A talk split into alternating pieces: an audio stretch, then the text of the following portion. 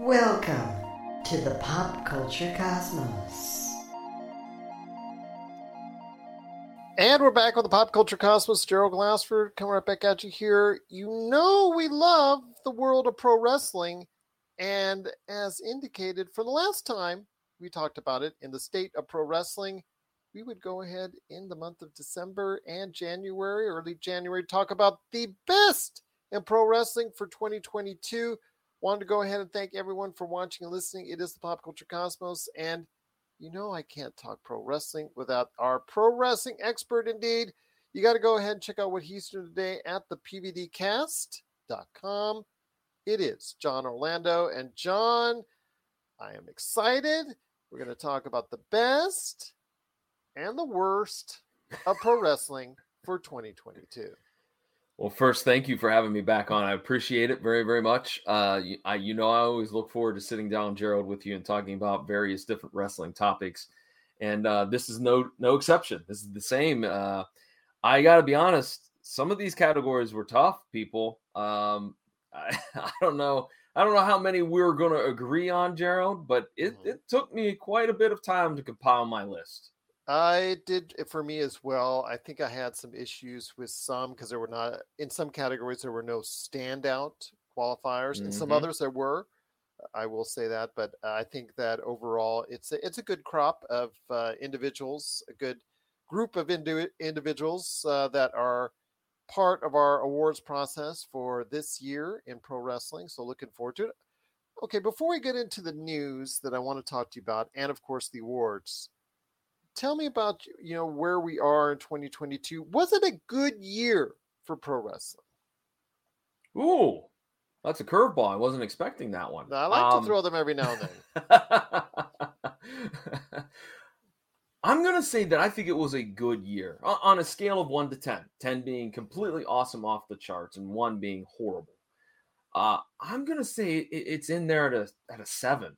I think it was a seven. Maybe, maybe I'll be nice and say even an eight because I feel like, especially midway through the year, Vince McMahon leaves. We get the regime of Triple H back, and some changes were made, and some people were brought back, and it led to some excitement in the world of WWE. Mm-hmm. Uh, I think that all of the backstage drama in AEW was far more interesting than any of the storylines that they showed on TBS or TNT. Agreed. Uh, yeah. So I, I am gonna say yeah. I think it was a pretty solid year. I, again, I'm gonna stick with that. I'll, I'll go halfway, seven and a half, not a seven, not an eight, seven and a half. I think it was a good year for pro wrestling. And there's a lot of questions now heading into 2023 with, of course, AEW and MJF now the world champion. We championed this for quite some time and we discussed this that maybe it was a little bit uh, almost too late for it. We thought it should have happened a little bit earlier, but we're glad it happened. But does MJF have the kind of quality contenders that will keep the AEW going? Because heading into 2023, I'm going to be honest with you. I've been looking at the the ratings uh, recently, and as I'm sure you probably know as well, AEW ratings and also WWE ratings, especially on the Raw side, have been at their lowest, and in fact, some of the lowest ever in the history of the programs for both AEW Dynamite and a and WWE Raw. This is of great concern to me that less people are watching the product. So I ask you, my friend, with the MJF, I guess, rise to prominence finally happening later rather than sooner. And then, of course, Roman Reigns continuing on with the bloodline and all that. What is it going to be like for 2023 going forward? Well, I think that both companies have a lot to continue to work on, uh, especially with MJF. Right now, there's no babyface contender, and now they're they're trying to make Ricky Starks that contender. But a year ago, I would have been all behind this. But I think that Ricky Starks has been tarnished. The way that he's been used in AEW, now to throw him in with MJF, uh, I don't think it's going to work. He got easily defeated uh, right there uh, in the middle of the ring. Uh, Wardlow, who would have been a natural for a first contender or someone that you should build up a program with, he's had like uh, like a balloon, all the air sucked out of him as far as his momentum is concerned. Uh, and it just seems to me with no CM Punk, uh, no, I guess uh, the other major injuries that are there for you know Adam Page and some others who've had some serious injuries, just seems like some of the starch has been let out of the air of AEW.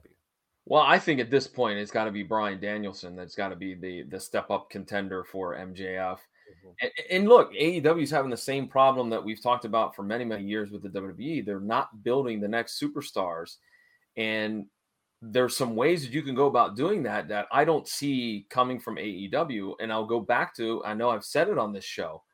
You go back to with Cody Rhodes. You had somebody that was doing more than just wrestling. He had the reality show. He was on that that that silly game show. The crossover appeal has to be built, and I don't think that that's happening with AEW. I think they, you know, they let Cody Rhodes go, and there's been nobody else doing anything. I mean, there's no reason why, you know, the Big Show, if he's still under contract. I'm sorry, Paul White. Anyways, we know him as the Big Show uh, there's no reason why he can't be doing some cross promotion on some of those other shows. I mean, the NBA on, on TNT, right? Why is there not people popping up? And I don't know because I don't I don't watch that many NBA games. Has there been?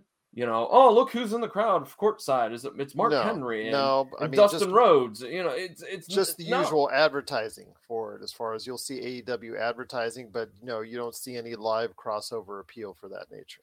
And I, I think that that is one small step that AEW could be doing to to pumping up those numbers some. At least try it for crying out loud. If it doesn't work, it doesn't work. But they're not doing anything. They're just adding more belts and and keeping Ring of Honor involved in AEW, and that that's not buying. That's not doing it. No one's buying into that. I mean, I was the biggest Ring of Honor fan for for years. I was happy that Tony Khan bought the company and and kept it away from the WWE but I didn't buy the pay per view this past weekend because it was thrown together like it was just an episode of uh, uh, of Rampage.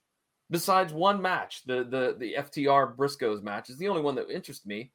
I'm not shelling over what 30 40 bucks in the middle of a Saturday afternoon too to watch Ring of Honor. I'm sorry.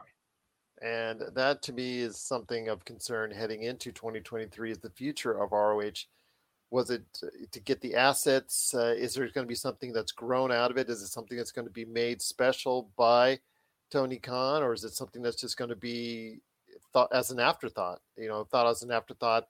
I know that Chris Jericho lost his title as far as the ROH title to uh, Claudio, and I guess that's a good move. Uh, I guess a lot of the um, well-known individuals out there that uh, know that uh, with Chris Jericho as the RH champion. It was kind of giving it a little bit of a highlight, a little bit of a rub, but unfortunately now that is no longer the case. I don't know. AEW is at a crossroads. Uh, pardon the pun there with with Cody Rhodes and all that, but I really think at this point in time, 2023 is going to be a pivotal year for that company. Uh, I totally agree. I feel like if they don't take the necessary steps to attempt to try try to garner more attention, more uh, focus, more uh, fans in the buildings. I mean, you know, I guess they're doing well in their live events, you know, the tapings of Dynamite, but uh, and, and Rampage, but that can only take you so far. Um, they've done well historically uh, with the pay per views, but you have to ask yourself when that happened, when those when those numbers started going up, who was on the roster? CM yeah. Punk. Obviously, people want to see Punk. Does he come back? I I really don't feel like he's coming back to AEW. That's my own personal opinion. Mm-hmm. I I think I think too much has happened that I think that you you know you can't say sorry enough basically and i don't think he's the type to say uh, i just thought it, well as i told you last time i just thought it was stupid for him to for all for all of them to do what they need to do if i was tony khan and, and i was actually smart enough to realize that you know you need all these assets you need all these individuals to go ahead and build your company. You do what you can to get them in a room and you to hash it and iron it out yeah. Uh, because yes. yeah eh, you know losing cm punk as far as a draw is a big concern for you going forward and not just in the chicago area going forward as far as name value. Any wrestler with some serious name value is is if you lose them as aew as a number two and a distant number two, you need to go ahead and uh, unfortunately try to do what you can to recoup that or try to find figure out something that's going on to get that individual back because CM Punk, they're they're already seriously missing CM Punk. I'm not saying that they should should not make MJF the champion. This is something again we've we've talked about for mm-hmm. a while. MJF, uh, I'm glad he's champion, but you know, right now him as a as a champion defending against CM Punk would have been a much more appealing as far as maybe a feud or or competition than let's say Ricky Starks or many of the individuals that they're about ready to throw up against, like like we talked about uh, MJF. So I don't know when it comes to Bryan Danielson, that's obviously next in line as we talk about this, but we know that right after that, who's back? Jon Moxley again? Is it uh, Hangman Page again? Is it you know some of these others again that are you know are okay. They can they can build up a dynamite rating, but they can't do a whole lot more than that. So we'll see. Uh, very very concerned for AEW's future going forward. Now, as for the WWE in 2023, I think that the biggest issue, and and hopefully what has come out this week is not set in stone, if you will. Vince McMahon wanting to return that cannot happen. I feel like that would be a major step back in 2023. Um, I, I feel like the product has has gotten better. Is it perfect? No. Is it? But it's world worlds away from some of the stuff we've seen over the last couple of years. I feel like that is the biggest challenge. They have to make sure that Vince understands he cannot come back. Sure, he can have input. You and I both talked. You know, he picks up the phone every once in a while and goes, Stephanie, Paul, let's do this, let's do that and they probably take his advice. We, would be stupid not to say that, but uh, he, he can't be involved in a bigger bigger part. I if he if he is, then I think that what momentum the WWE has created is just going to go right right down the toilet. Well, I just indicated when at around the time that it happened, where Vince McMahon left the WWE, it's the pro wrestling business. Everybody is uh, eligible to always come back. You know, CM Punk he may come back to AEW or come back to the WWE. When it comes to Vince McMahon, anything is possible. So, like you said, uh, eh, he is probably already in conversations and probably never stopped the conversations with Paul and with Stephanie. I just uh, am concerned with the future going forward for the WWE should he come back. But with the ratings as low as they are, now mind you, it's December. Ratings for most part usually trend down for television in a lot of uh, a lot of ways for the month of December, but I understand right now that's a big problem for WWE. The Raw ratings and the SmackDown ratings are of paramount concern, and if they continue to slide down, that prospect of Vince McMahon popping up somewhere in the WWE gets gets bigger and bigger. Well, you know what? Now that you said that, what would what would pop a giant rating is the return of Vince McMahon. You, you and whether we like it or not, that would probably happen. And if ratings get that bad where they're starting to think of really desperate measures, I guess you would be right on that, Gerald, that we might very well see the return of Vincent Kennedy McMahon, but I just don't want to see it. I really don't. I feel like again with the WWE, they can start to try some different things and seeing what works getting behind some more of their characters. You know, a, a prime example, Karrion Kross. Let's, yeah, we're not so sure about how he he's going to go here, but let's put some, let's put a, a, a rocket pack on his back and see what we can do. All right. If it fails, it fails. But I think that they're just still kind of in certain aspects resting on their laurels. I think it mm-hmm. would be a huge distraction for Vince to come back because if I'm not mistaken, I did read correctly, a couple more allegations have arose, correct? Of course, yeah. There's going to be more. There's going to be mm-hmm. more. So why would you want that distraction if you are, you know, Triple H or if you're Stephanie? Why would you want that distraction, especially right here, right now? Because it's only been what six months since he left. Yep, uh, it's because he's Vinnie Mac. Because he he feels like he can do whatever it is that he wants to do. And at 77, he just really isn't equipped. The wrestling business, I think, has passed him by. We yes. saw an outdated product the last three to five years, I think, in many ways. So I was really disappointed with what I saw with a lot of it. Uh, you know, these backstage skits. Uh, I know they've been still there, but they're they're reduced from what they were under Vince McMahon because I know he has a very great fondness for them. I can't stand them because it, you know since the Attitude Era, they just really have not been able to do well and give those backstage skits a real purpose. It's just mm-hmm. something that I think a lot of people need to put in consideration there. Plus, these promos by the individuals who can cut good promos are too scripted and really need to go ahead and just loosen and relax depending on the individual. And for those that don't do well with promos, here's a novel idea. Could we get some managers maybe that have the gift of gab? Yeah, I just want to see going forward exactly where we stand. I, I really would be against Vinnie Mac coming back. I understand the product is not where it needs to be, but going backwards is taking a step backwards with Vince McMahon coming back. I agree. For the latest news and information, analysis and opinions on the Los Angeles Lakers and the NBA, check out the Lakers Fast Break podcast today on wherever you get your podcasts.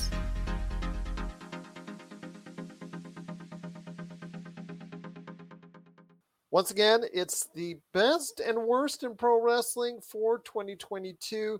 We've got still plenty of time left, so thanks so much for joining us. It is the Pop Culture Cosmos. It is John Orlando from the PBD Cast and myself, Gerald Glassford. Thanks so much for watching and listening.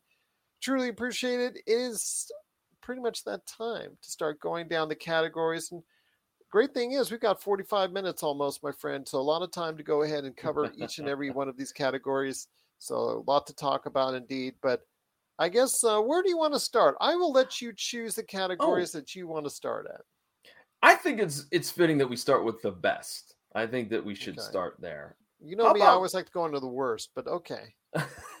we'll be optimistic this time. For comedy go... purposes, of course, yes. but, yes. Shall we talk about the best women's wrestler? Best women's wrestler. This was my toughest category to go ahead and pick a winner out of because I don't think there were any standout women's wrestlers this year anywhere. I think on the SmackDown side, you really don't have a lot of quality or name women wrestlers that are there. And I'm sure we're going to be discussing that here in a little bit when it comes to the worst of pro wrestling for 2022. But I will say that out of anybody in AEW, Thunder Rosa was on her way for me for being, uh, you know, the number one women's wrestler that's out there. But of course, she threw out her back, and you know, she's been out a good portion of the year as well. So this one was the hardest one for me to pick. This category right here, but I have to say, out of anyone, because she's been around, because she's been at the top, and because she's continued to go ahead and succeed and have actually pretty good matches, I'm gonna say Bianca Belair. See, I didn't have as much trouble selecting this one. And okay. you already mentioned who I feel it is. I thought Thunder Rosa was the best. Now, granted, as you mentioned, she has been injured. She's been out for what three or four months, five months, yeah, whatnot. I, just, I, I can't, I can't give anybody a, you know, a, a best of if they're out. It's like MVP voting. I can't if you're out a certain number of games, I can't give you the MVP vote. If you're out a certain number of days, I can't give you the best wrestler. I just can't. Eh. Well, then I'll tell you what. I'll I'll call one on the fly. No, it's up to you if that's what you want, man. I said I can't. well, I think I think Thunder Rosa. She was she was a good wrestler. She was very technical. I I liked the character. That cage the, match the, was in, it was actually very very good. That yes, I agree. I agree. And it, it was between her and Deonna Purrazzo because I feel that Purrazzo is you talk about a technician is one of the best the reason why I kind of went with Thunder Rosa because I think she had more of a spotlight. All right, of where course. I think with with with all due respect to Impact Wrestling, I don't know how many people are watching Impact Wrestling on a on a weekly basis versus less than a hundred thousand. I read the ratings. There you go. So, uh, but take nothing from Deonna Purrazzo. I think she is one of the best women's wrestlers today. But I I just went with Thunder Rosa because I just felt that she had more good matches. She had more um, energetic, fiery promos, which I liked, and and the character, and I think she was she was set to have a really great year. And unfortunate that an injury cut that short. Yeah, see, I, I, again, she would have been for me had she been healthy the entire year, my pick as well. But because she was not healthy, I'd probably say Bianca Belair because she was there virtually the entire year and she had solid matches and she was a good presence and yep. you know she's a no, she's a decent promo uh, she she's okay as far as what she's doing uh, very athletic very gifted uh, in the ring she has honed her wrestling skills she used to be a little bit rough uh, Mm-hmm. around the edges uh, Mhm. with her in-ring ability but she has uh, done quite a bit even though you know becky lynch probably says otherwise with her shoulder but I, I will say that you know, I, to me, Bianca Belair has improved to the ring enough where again she was there, she was champion the entire year, or virtually the entire year. I think that uh, yeah, she she gets it for me. Rhea Ripley, uh, that's another name that's out there, but of course she had her head injury that she was out for quite a bit as well, and she wasn't given the same kind of limelight at times because she was now part of another group and she wasn't wrestling as much. So I can't give her that. I'd probably say again Bianca Belair, simply because the fact I think that again she was there as a constant in women's wrestling for both AEW and you know you could even say Britt Baker. Dr. Britt Baker was very solid, but she wasn't given the same kind of highlight she was in 2021 when she had the title. So I'd probably say Bianca Belair for me. And yeah, I agree with you on on both those points. That yes, Bianca's been there for almost the entire year. She, I don't think, I think she maybe did she get she had an injury, didn't she this year? I thought It, Like it was very one? it was very brief. It wasn't you know Okay. elongated if that's the case. It wasn't it wasn't three or four months. And uh, you expect every wrestler to go ahead and take Yeah. some time off sometime during the Right. year, but yeah, when a quarter of your year is gone, I just can't I can't pull the trigger on on on Thunder Rosa being the number one women's wrestler. She was well on her way. I really think that she was having a great year.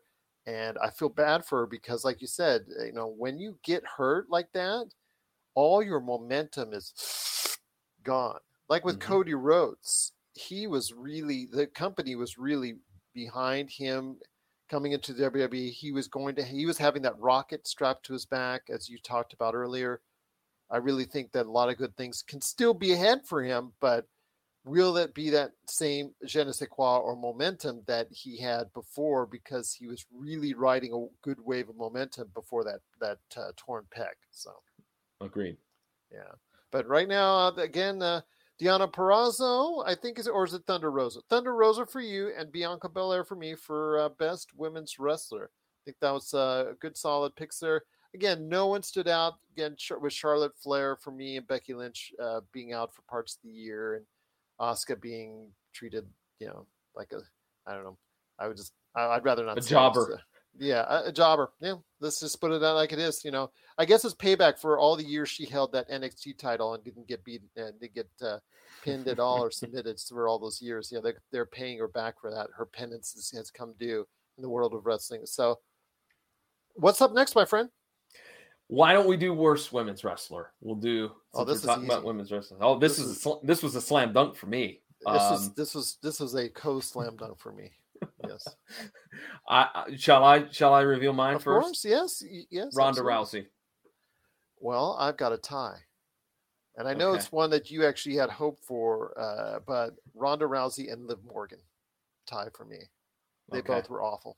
Absolutely awful. I know you I know you were high or higher on Liv Morgan and you were hoping that a good title reign would be hers and Mhm. she just blew it. Just absolutely Mhm. horrible matches, and especially most of them with Ronda Rousey. But even when she had matches with someone else, they were just bad. And Ronda Rousey, if her opponent is not Charlotte Flair, it's just really Oh. unwatchable. yes, Absolutely, I agree. I I absolutely agree. Like, whew, she's not gotten any better. In fact, I think she's regressed in terms of in her in ring skill. Mhm. I She think she's great when she does um, like brawls or when she does falls count anywhere or anything like that gimmick matches. But yeah, put her in the ring like that as far as just a straight match. Oh, And I feel like they paired her up recently with Shayna Baszler, and I'm like, too little, too late. That bus has left the station years ago. yeah. That should have been something because I clamored for that. I wanted to see that tag team, and they just wasted it away. They just let it just because in know, real life they're friends with the four horsemen Right. and all that. So, Yeah, I thought that that would have been a great storyline, but now they're doing it, and it's just I don't know. And there's so many baby faces involved in that situation because you have Liv, I believe, you have uh, Tegan Nox and Raquel Rodriguez. Uh, uh, it's a it's a muddled mess of a storyline. That And SmackDown side does not excite me at all as far as women's No. pro wrestling there. I will say this: I'm curious if the rumors are true. I would like to see if they do pair Sergeant Slaughter with Lacey Evans. I didn't say it was going to be good, Gerald. I said She I'm was- curious to see what she was not happens. good when she was in the ring, and then she's you know congratulations to her. She's had uh, pregnancy, so of course that having a child, uh, you know, congratulations to her. But she's not a good wrestler. She's absolutely not with a with a bad gimmick on top of it. When you're a bad wrestler with a bad gimmick, that's just bad. That's just You mean when she was the debutante or the Yeah. the, the Marine now? Uh, I know it's the Marine now, but the debutante and all that, yeah, that was just some unwatchable stuff right there. But I again, I- when I could care less, when I couldn't care less, I'm sorry, when I couldn't care less about you in the ring, it just tells me you're just not doing it for me as far as you know your in ring in ring ability is concerned. So really, Oh. just uh, really, yeah, yeah, we're what going. it say? What it says about me when I'm like, I the biggest thing about her is I want to see Sergeant Slaughter in the corner. I mean, that Yeah. how to tell you how interested I'm in. Exactly, exactly, and that's not going to give her the big push. I don't think she's looking for. You know, No. so. No. Uh, All right. But uh, once again, it is the best and worst in pro wrestling for 2022. There was some really stinkers on the, that what we were just talking about. But what you got next, my friend? Well, let's go with uh, best tag team of the year. Okay. And, and I gotta say that I think This might be a short conversation. It might be. Um, I think it was. Uh, I don't think the tag team ranks in both major companies had some some highs and lows Mhm. in uh, in the year. Um, but my tag team of the year, best tag team of the year, excuse me, is the acclaimed, and here's why. I feel like they have really worked and really hustled and really put everything they had into this into this tag team. Are they great Mhm. wrestlers? No, they still have a lot of learning to do. But they're getting over on their own with Max Caster's rap and with the whole scissor shtick and all that jazz and and and come on, a 52 year old Billy Gunn now is irrelevant again in professional wrestling. With all due respect to him, Yeah, I I mean- will touch on that in here in a bit. Okay, I, I got to say that I, I feel like they had a great year, and you know I I imagine I have a feeling I know who you picked, so I'm not gonna I'm not gonna step on toes. I'll let you Mhm. go ahead and, and reveal your pick. Well, it's a team that won several titles this year. Team that's uh, had a lot of uh, great matches this year. In fact, they just had one recently with the Briscoe brothers. That is FTR.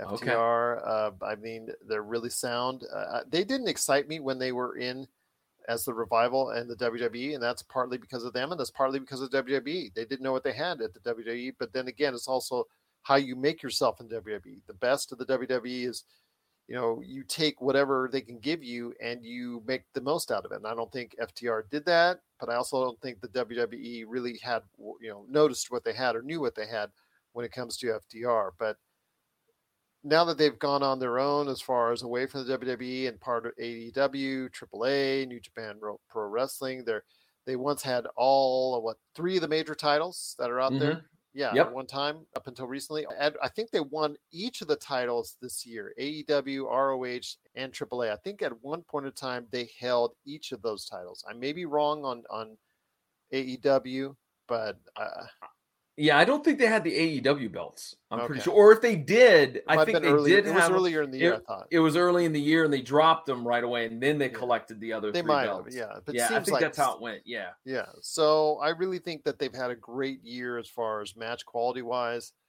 For me, it just it's just a matter of the eye test. What did I see from them in the ring? But as a tag team, they were very sound, had some great matches uh, on the independent scene and then all over the world. And to me, that means something. That to me, that means something that in a day and age where not, I there's very few wrestlers. There are very few wrestlers these days that can go ahead and pop in several different organizations and succeed in all of them as well as FTR did. It reminds me of the days where Bruiser Brody and Abdullah the Butcher would go all over the place, all around the world, and be the headliners everywhere they went. Within a span of a year, they might have worked for 20 or 30 different organizations within a span of a year.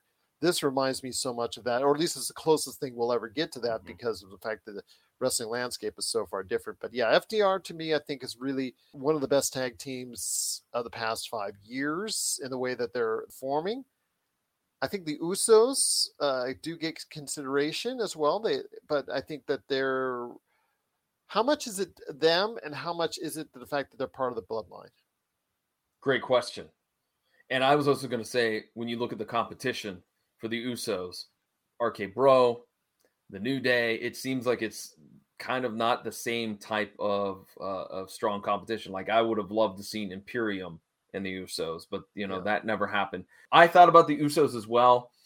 And that's actually who I thought you were going to pick, to be honest with you, Gerald. I thought that's who you were going to go with. But yeah, they deserve to be in the conversation without a shadow of a doubt. They've continued to do I'm a uh, sucker for things. that multi-title thing. When you win yeah. titles in different organizations and have good matches yeah. doing it, I'm a sucker for that all the time. I agree. I agree. So FTR, great choice. Rob McCallum Films is back with a vengeance. Power of Grayskull, the definitive history of He Man and the Masters of the Universe, which chronicles the ultimate 80s billion dollar franchise, Masters of the Universe. See exclusive interviews and hear untold stories from the people responsible for creating the world of Eternia, a place full of magic and science, and learn about the craft of creating action figures and animation. Power of Grayskull is just one of our many projects at Rob McCallum Films. Let's go worst tag team. Okay. Gerald, go ahead drop it on us. Who who you think was the worst tag team? Well, you meant you mentioned Billy Gunn earlier, the 53 year old, 52 year old, whatever year old, as far as now with the Acclaimed getting his his you know mojo back with them. It's part of the reason why is because he couldn't get it with his own sons, because his own sons are not that great. Okay, uh, you know that's great that they're on their own, away from dad. Yeah, I really would not have split them up personally, although it's worked well for for the acclaimed as far as for for him being added on there. But the Gun Club seems like uh, right now just a team going nowhere and nowhere quickly.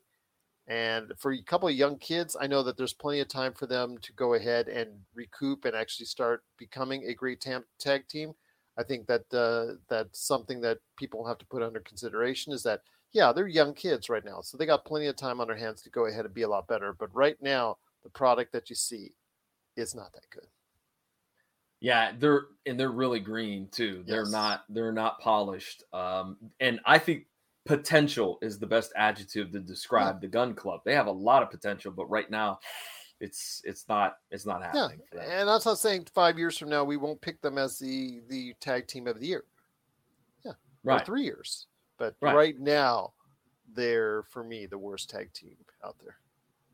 Oh, I think, I think some I... at WWE you could pick, you know, that are that are just as bad, but I, would say the Gun Club right now for me. Oh, I was gonna say I think they're I, a channel think... changer for me. When I see them, I change the channel. I think that's probably the best way to say it. Best way to describe my tag team that okay. I feel is absolutely horrid. Hit row. They are just god awful in the ring.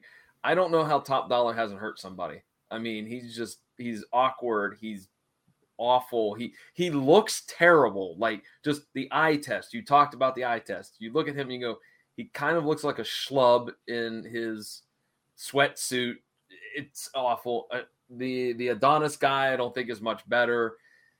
I guess we're never going to find out if B-Fab can wrestle. I don't know because he's never had any interaction with any other female or or yeah. male on that roster the rap is awful. Like I'm like, this is like Dollar Tree, the acclaimed. So Hit Row is just, as I said, god awful. That's all there I are, can say. There are plenty of choices, I think, for worst tag team of the year because there are a lot of bad tag teams out there. Well, That's there is. There's like, yeah, Swerve In Our Glory. Like yeah. they're an awful tag team. They're great on their own, but I don't know why AEW is so bent on putting them together as a tag team because they're not a good tag team. Yeah, uh, I agree on that. But yes, my choice for worst tag team is the Gun Club, and yours is Hit Row, correct? Mm-hmm. Yep. All right. What's up next? Well, I threw this one out to you when we started putting this together. I, I feel like we should reward some wrestling media because I think there's been some really good uh, wrestling media throughout the year that has come out that's entertained and informed. And, uh, it, it, you know, it could be a variety of different things as I pitch. So, um, I'll, I'll go with mine. I loved Tales from the Territories. I think that Vice can do no wrong when it comes to a wrestling documentary. I really enjoyed the the entire season. Um, I think it shed a new light on so many things that many of us didn't know about as wrestling fans. For an example, uh, Polynesian Pro Wrestling. I knew that that was a thing, but I knew nothing about it. So that episode was fascinating. Uh, finally, Portland Wrestling gets a little bit of, of the spotlight, which I thought was awesome as well because I've I've always been curious about that territory. Uh, so I, I feel like those guys, um, Jason and Evan, they do a fantastic job, and uh, I felt like that was the best wrestling media out there. You're going to be surprised for me saying this, but I turned it off. I because it's not. This is something I really wanted to see as far as behind the scenes, of the territories, but I don't want it sent from the standpoint of you know four or five old guys who thought that every match that they had was a sellout, to sitting around talking about you know the supposed rumors and things of that nature. I wanted it those tales from the territories told more in the vein of Dark Side of the Ring, where it's more constructed as far as from telling you this is what happened, this is what happened, and then you have the talking head or whatever wrestler that's there telling you exactly what happened. Yeah, them just BSing around was not interesting to me because I know, as you and I both know, listening to hundreds of wrestling podcasts and, and wrestling interviews, that you know you always got to keep one eye open when you hear a wrestler talk about as far as you know what their stories that they're telling because you know you always take it with a grain of salt because they never always tell you the truth of what's going on. The truth is somewhere in the middle when a wrestler talks. Okay, when it comes to yeah, like you hear, you know, Hulk Hogan, for instance, has he ever said a, a true thing going on? I don't know. See, see, you know, I just to me, I would I was I was so excited to go ahead and check that out, and then I just saw these four wrestlers BSing about stories behind the ring. I really wanted a history lesson. Okay. You know, because I watched Okay. most of these uh, these territories. I got a chance to watch a little bit of Polynesian. I got a chance to watch a little bit of Memphis. I got a lot chance to watch a little bit of these, each and every one of these. But I wanted to know more, you know, about it as far as a tale from a docu series point of view, as opposed to let's just tell some stories around the campfire and let's go from there. I just, to me, I thought it was kind of disappointing, and that's why I couldn't continue it because it just doesn't do for me what I wanted it to do. Okay. Okay. I, you you are right. I am shocked by that statement, but Because I wanted it to be more like Dark Side of the Ring. yeah, I get you. I understand. Yeah, I wanted to be more like a point eight. This was okay, Polynesian Pro Wrestling. I wanted to be more. This is how it started. These are some of the big events, and this is what happened as far as the reason why it's no longer in existence. But this is why it's so much important to the world of wrestling. And then you obviously get the inter- interviews with the wrestlers during the course of that. That's how I wanted, hoping it would be laid out. I just, I didn't uh, expect, like I said, it, it wasn't what I expected, and unfortunately, I was kind of let down by that. hmm Okay. How about your favorite uh, or your best wrestling media from the year? Well, I thought we were going for wrestling media as far as the coverage uh, of it. Oh, as- okay. So that's what I was to go- thought when you meant meant wrestling media. So I'm going to say, as someone who's an old standby, you know, I know that you know when you hear these these podcasts.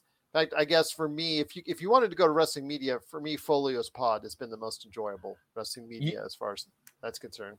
I need to jump on that. I have not listened to one episode yet, and I've heard that there are so many great episodes. I need I need to check it out. I got to put it I got to put it in the queue. Okay, well, it, it is worth a, a good listen. He does forget things, but he doesn't embellish. One thing you don't hear is him embellish, and you know, to the point where it's like, you know, oh my gosh, eyes rolling, you know, like you will with Eric Bischoff, some of the others uh, that are there, you know, that that that you kind of have to roll your eyes, like, no, that's not what really happened, as I remember it. But okay, whatever, however you Mhm. you see fit, that's fine with Mick Foley, he just tells you uh, sincerely exactly what he thinks happens because he's been prepping a lot of it through his uh, one man shows that he's been doing for for many years now. So this is just like an extension of that.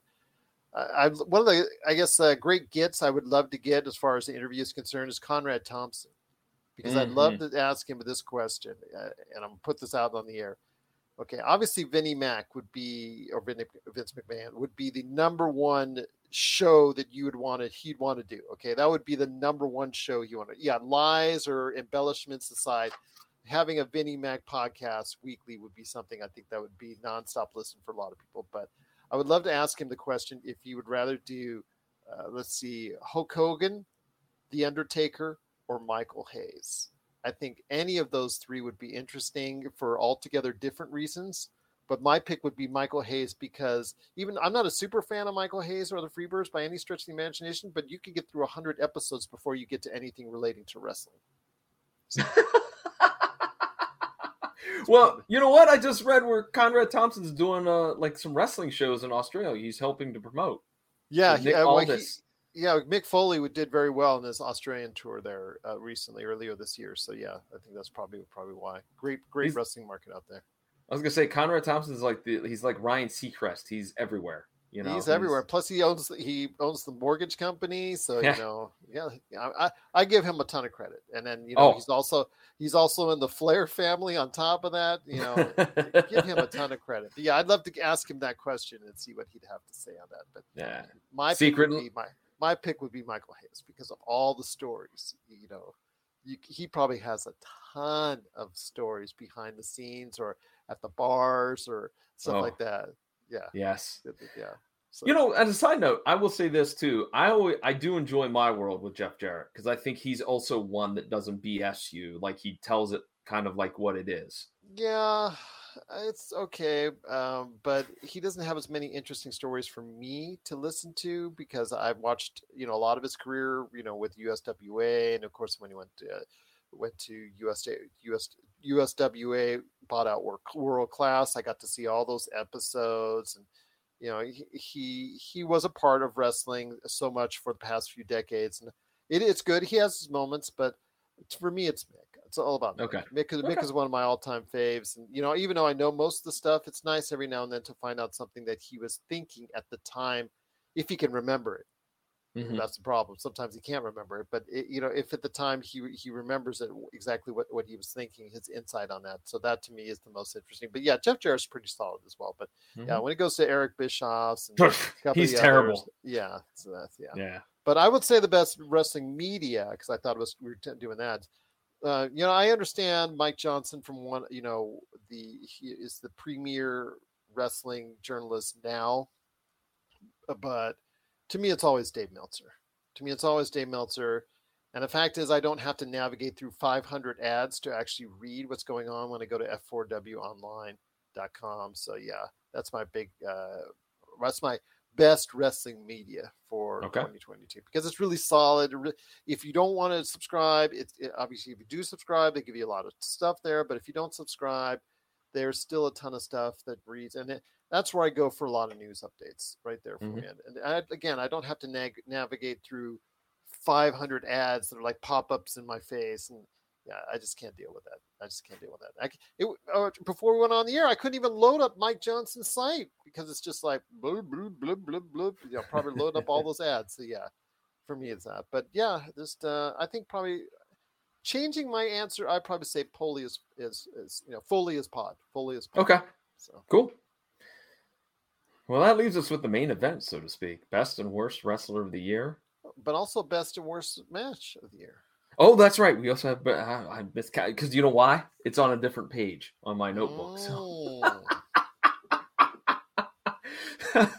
Behind the scenes, ladies and gentlemen, I write things down on a notebook. You didn't know that, I bet. Um, well, then let's let's do best and worst match, shall we? We'll save we'll save the wrestler of the year, best and worst for the main event, shall we? Okay. So what do you what are your thoughts? Oh, I had a hard time with best match and worst match because there was a lot of candidates. And also I felt like it was unfair of me to say and to give an opinion on a match that I didn't see. Like for an example, in our background, I did not see Sheamus and, and Walter or Gunther. So as well as I heard how awesome it was, I never saw it. I felt like that was something that I, I felt I needed to have seen it. And uh, there was a lot of great candidates. Um, you know, I know Danielson and, and Hangman Page had some great matches this year, yeah, which I saw. Rollins versus Lashley versus Theory from Survivor Series just a few weeks ago, I felt was fantastic. It was so good. Rollins versus Rhodes. They had some matches earlier this year. I'm going with that. That's my best match uh, from WrestleMania. I'm going Cody Rhodes and Seth Rollins because I feel like not only was it a good, solid match, but you had the environment, the the feel that here we are, Cody Rhodes coming back, and they're going to tell the story, you know, about him wanting to chase for the title, and the fans went bonkers. And overall, I think that to me is the best match of the year. If you're in the Las Vegas and Henderson areas and are looking to buy, sell, or trade the best in classic or current video games and pop culture collectibles, there's no better place to go than Retro City Games. From Xbox to PlayStation, Nintendo to Atari, the great crew at Retro City Games provides the best place to go for all your gaming options. Stop by their two awesome locations in Henderson and also the Las Vegas Strip, or follow Retro City Games on Facebook and Instagram for all the latest deals and new items. Without a doubt, there's no better place to go for your gaming needs than your friends at Retro City Games. All right, the best match for me of the year. I mean, there was a lot of great matches out there. I I didn't catch all the Kazuchika Okada Will Ospreay matches. I know that there were like three that were right up there. Both of those guys had tremendous years, and they really had some good matches with each other. Actually they had two matches really that, that were actually uh, very good uh, that were actually at the top.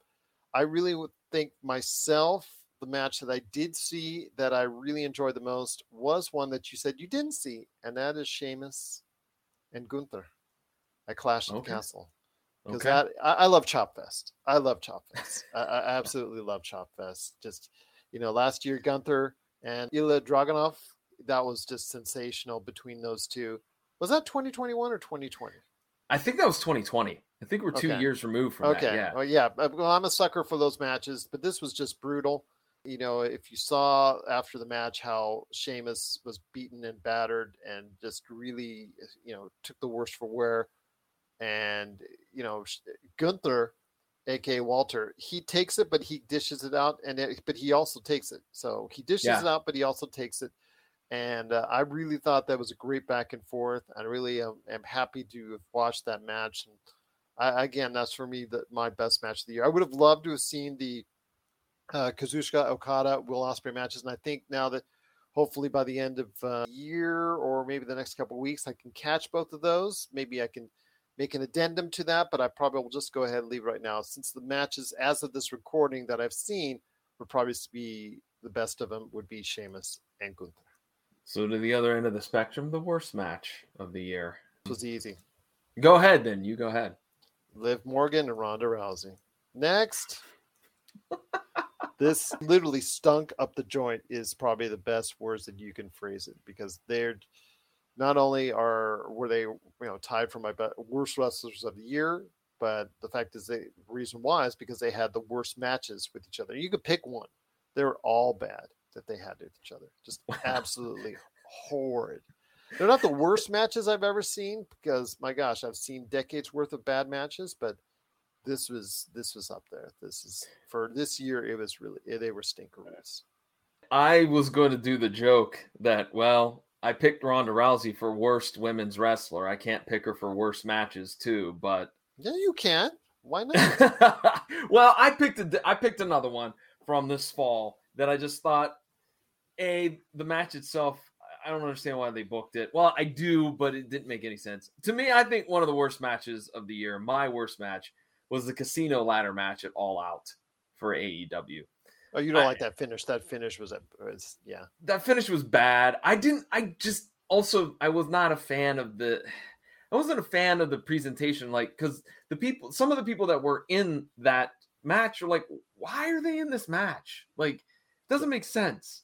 Why? We, it's clearly not believable that these individuals are going to win. Like I, Frankie Kazarian w- was in that, if I remember correctly. Yeah.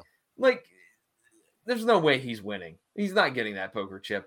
And yes, then the firm comes out, which I'm not a fan of that stable at all, and MJF and the whole. It, it, yeah, I just didn't dig it at all.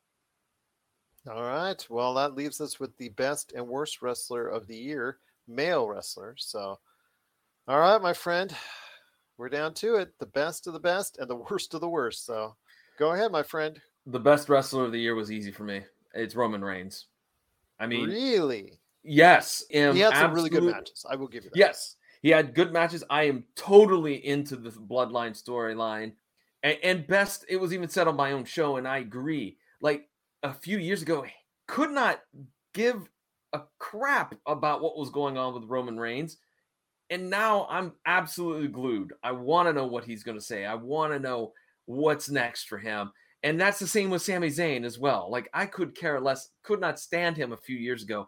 And now I again want to see every single week what goes on with the bloodline, what's next. Obviously, there's going to be some changes coming up in 2023, but as just the head of this faction, I felt Roman Reigns wrestler of the year. Wow, that's actually a pretty solid choice. I, I can't uh, argue against that. For me, you know, it was close because the fact that you know, depending on how much time he was off because of that uh, his kidney infection, where he had 104, 105 fever, I guess was what he reported to. But he came back before and after. He's had more matches uh, that have been rated highly than anyone this year. And if you've seen his matches in AEW or New Japan Pro Wrestling, I'd say he just closely beats out Roman Reigns and Kazuchika Okada, and that's Will Ospreay. So Will Okay. Ospreay for me is is someone I think that is severely underlooked. And uh, again, I know that the, the the common wrestling fan out there, the normal wrestling fan, doesn't know who Will Ospreay is. But I don't know if they ever will. I don't know if he'll ever want to go and stay long term in AEW or stay in WWE and conform to their beliefs and ideals. I think he's just a you know a guy that that wants to do his own thing at his own time at his own pace. But man, the guy can work. I, I'm worried about how long his his career will be having top matches, but right now that kid can work. Yes, it's still. Uh, and, and the thing, best thing about it is he was having great matches a couple years ago. You know, he had that sensational match with Ricochet, but he was just all athletics. Now he's he's grown. He's been seasoned enough to where he knows how to lay out a match, and it's just beautiful to watch. Even in AEW, you know, when he was with Aussie Open, who is also really underrated tag team and actually was uh, on my short list for tag team of the year. But I really think that uh, right now that Will Ospreay, I think is, in my opinion, the best wrestler on the planet right now. Cool. I will say I am somewhat sad that we only have a few more weeks left of Suzuki-gun because Yes. I, I do enjoy Zack Sabre Jr. and I do enjoy Min- Suzuki as well, Minoru Suzuki. So Yes. uh, I like that that faction. So I'm a little bit sad that they're going to be going bye bye. And as we talked about on our previous edition of the State of Pro Wrestling, uh, we will also be saying goodbye to the great Muta here in a Oh, not that's true. Future. So Yeah. Yeah. wishing him all the best in retirement. Before we head on out, my friend, we talked about the best wrestlers, male wrestlers on the planet for 2022. I think we got to have the worst ones as well. Yeah, unfortunately. I always love Uh, ending on this kind of note because it's always a little bit more fun. we're sending the fo- but we're sending the folks home happy because they want to hear who we think is the worst. Uh, I'm going Chris Jericho. I, I, He I had real- some really good matches this year. he is, but I'm bored with him, Gerald. I'm bored with him, and I don't care that he's reinvented himself. I'm just I'm bored with him. I just Okay. and and putting the Ring of Honor title on him, I was like that. I I feel like it did the opposite.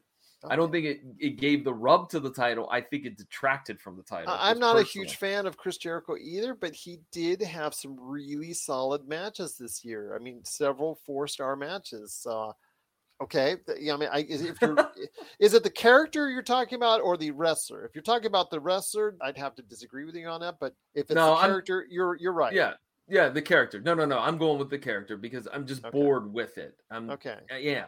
Mine is actually a combination of both, and it's Happy Okay. Corbin. Cannot stand Oh. Happy Corbin.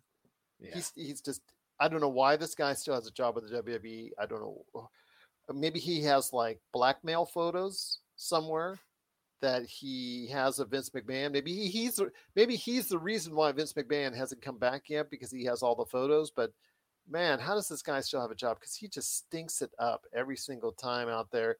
Uh, is it Liv Morgan and Ronda Rousey bad? Maybe not, but for me, he he is just the epitome of a channel changer. He has been for years. I think I probably, if we did this list for the past few years, he'd probably be the worst wrestler on my list, male wrestler, each and every year because he just I cannot stand this guy. He he just puts subpar matches on, and he's just a character that no one really cares about. You're talking about character with that you said you're so tired of Chris Jericho's character, and I can't say I blame you because it's a one note character. Mm-hmm. Happy Corbin is just a less than one note character. but he has JBL as his as his concierge or his mentor That's- or whatnot. That's like the blind leading the blind right there for you. but once again, it is John Orlando from the PVD cast. Of course, me, Gerald Glassford from Pop Culture Cosmos. Thanks so much for watching and listening. Our best and worst of pro wrestling for 2022. But before we head on out, I got to go ahead and make sure this man gets plenty of time in to go ahead and pub his great shows. So please go ahead and take a listen now. And if you can, please support him as well while doing so. Well, thank you, Gerald. Yeah, let's talk about the PVD cast. It's available at pvdcast.com and through all those major podcasting outlets. The, last episode here, while we recorded this, is a conversation I had with a fellow podcaster and comic book writer and artist, Mike Eshelman. It turned out really, really well. He's he's quite enthusiastic about stuff, and and it's a great conversation. We go off track quite a bit, but it's a lot of fun. So definitely uh, check it out, and always check out the PVD cast, if you will. New new episodes drop uh, Thursdays, and P- at PVD cast for Facebook and Instagram, and my Twitter. It's my own personal Twitter page. It's uh, at PVD MVP. So thank you again, Gerald, for having me on. I appreciate it. You know what, my friend? I know we'll be back throughout the year with our state Mhm. of pro wrestlings for 2023 at different points of time where it suits our schedules. I always told you I'd love to do this on a regular basis, but I know our schedules are kind of eh with all the stuff that we're doing. So if it ever comes to fruition, I'd welcome the, the opportunity. But I do know that for now, our irregular times that we get together and talk about the state of pro wrestling is by me very much welcomed. Yeah, I enjoy doing it. As I said when we started, love coming on to the Pop Culture Cosmos and talking all about pro wrestling with you. And so I look forward to it next time we sit down and chat. Are you sure? Talking about Happy Corbin and uh, Liv Morgan and Ronda Rousey, you know, that Corbin, Morgan, Ronda Rousey, Chris Jericho. I mean, hey, I guess we could look at it this way. You got to have some really bad wrestling to appreciate the really good wrestling. How Uh, about that's that? That's for sure. That's for sure. Okay. Uh, and if there's one last thing I could ask you real quick, I want to hear there's one thing you could change for the pro wrestling industry for 2023. What would that be? Ooh. I got to hit you with these zingers. Um, man. I, okay, I'll throw it out there. This is really out there. It's Mhm. out of left field. I would want an actual good studio wrestling show to return, like Memphis or like I know the NWA is doing that, but they don't cut I'd it. like that doesn't they- it. yeah, that doesn't really mix well with me because I I have very strong opinions about that product. More on that in a little bit. I'd say I'd love to see like a, a live studio show. I would like AEW could do one where they you know Excalibur at the podium with Tony Schiavone, maybe fifty people's, hundred people in in the audience. Yeah, obviously MJF versus Jobber number one, or you know, or Sting and Darby Allin versus the Masked Assassins or whatnot. I'd like to see that. That's what I would love to see in 2023. I would love to see the amount of wrestling being cut down.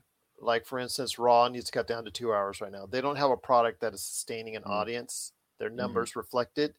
If they were exciting, like ugh, I don't want to go back to the well, okay, I guess I have to the Attitude Era or even the 2000s, uh, but many parts of of the WWE era. Yes, you could sustain a program for over three hours, but it's clear, it's evidently clear right now that you cannot go ahead and put out a product that people are watching and are continuing to watch for three straight hours. And it's just until you have that, I think they just need to go back and cut it to two hours. That would probably be my, my one thing I'd like to change.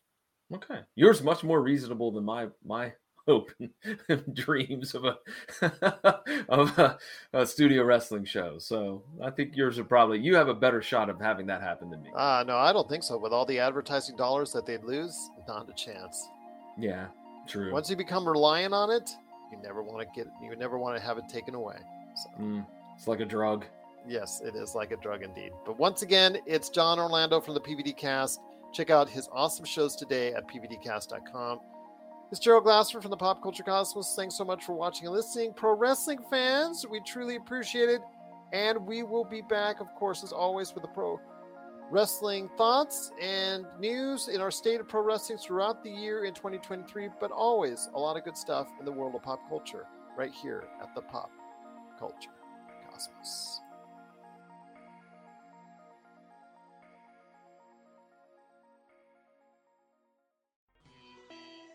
You're listening to a Weeby Geeks Network podcast.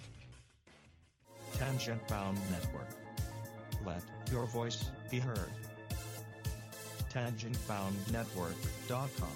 Thanks so much for downloading the Pop Culture Cosmos and stay tuned as more great podcasts are on the way. Thanks again for listening to us here at the Pop Culture Cosmos.